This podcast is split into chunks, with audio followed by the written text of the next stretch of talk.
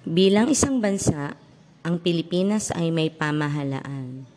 Ang pamahalaan ng Pilipinas ay binubuo ng mga Filipinong inihalal ng mga mamamayan upang mamuno at mamahala.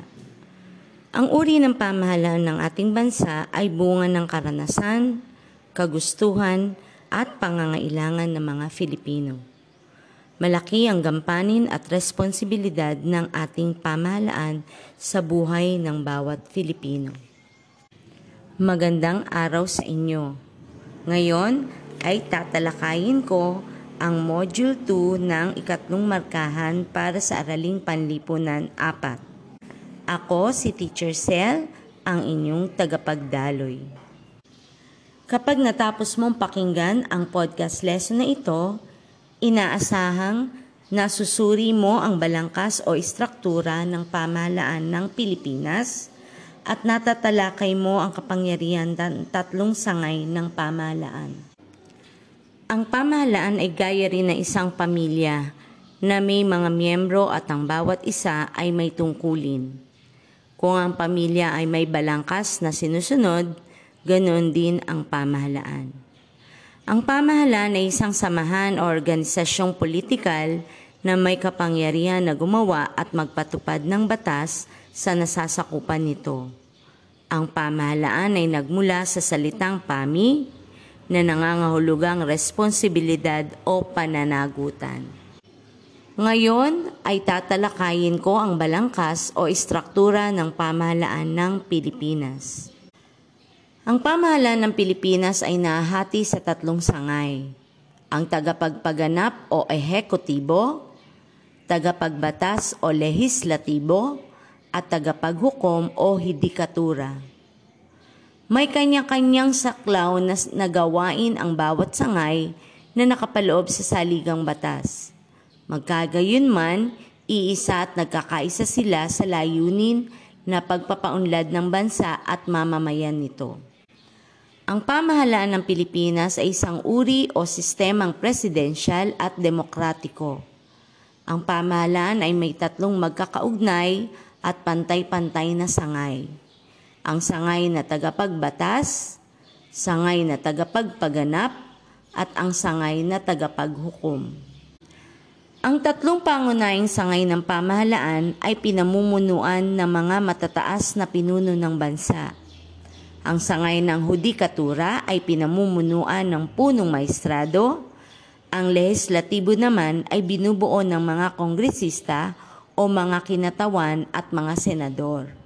At ang ehekutibo naman ay pinangungunahan ng Pangulo ng Bansa. Ang sangay na tagapagbatas o lehislatibo ay ang sangay ng pamahalaan na gumagawa at nagpapatibay ng mga batas na ipinatutupad sa loob ng bansa.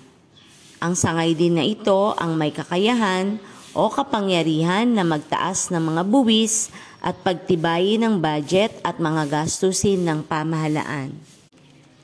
May dalawang kapulungan ang sangay na tagapagbatas.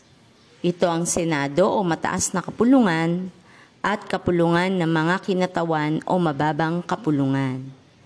Binubuo ang Senado ng 24 na senador. Kalahati sa mga ito ay tuwirang inihahalal tuwing ikatlong taon at manunungkulan sa loob ng anim na taon. Dalawang beses lamang sila maaaring maihalal. Pinamumunuan ng Senado ng Pangulo ng Senado na kadalasang nanggagaling sa mayorya o partido ng nakararaming miyembro sa Senado. Ang mga kapulungan ng sangay na tagapagbatas ay may mga espesyal na kapangyarihan. Halimbawa, ang pagpapatibay ng mga kasunduan ng Pilipinas sa ibang bansa ay isang kapangyarihan ng Senado at ang pagsasampa naman ng kasong impeachment o pagtanggal sa pwesto ng mataas na opisyal ay kapangyarihan ng kapulungan ng kinatawan.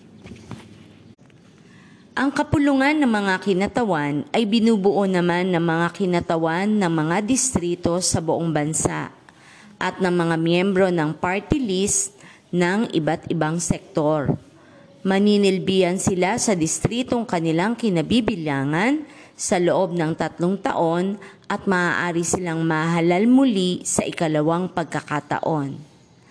Ang mga kinatawan ay pinamumunuan ng isang House Speaker na inihalal din ng mga kinatawan.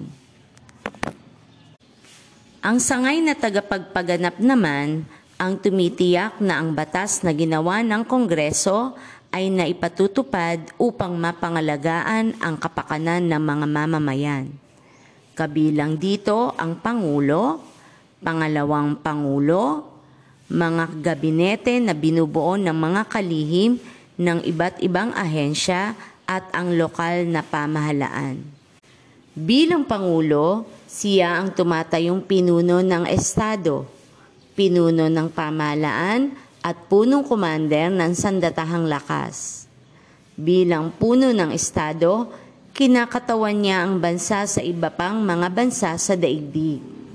Ang opisyal na tanggapan ng Pangulo ay sa Malacanang. Taglay rin ng Pangulo ang veto power o kapangyarihang tanggihan ang isang panukalang batas na ipinasa ng Kongreso.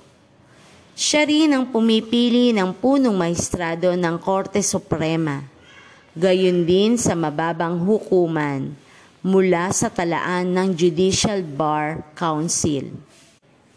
Ang pangalawang Pangulo naman ay maaaring pumalit at gumanap sa tungkulin ng Pangulo kung ito ay mamatay o hindi nakarapat-dapat sa kanyang tungkulin.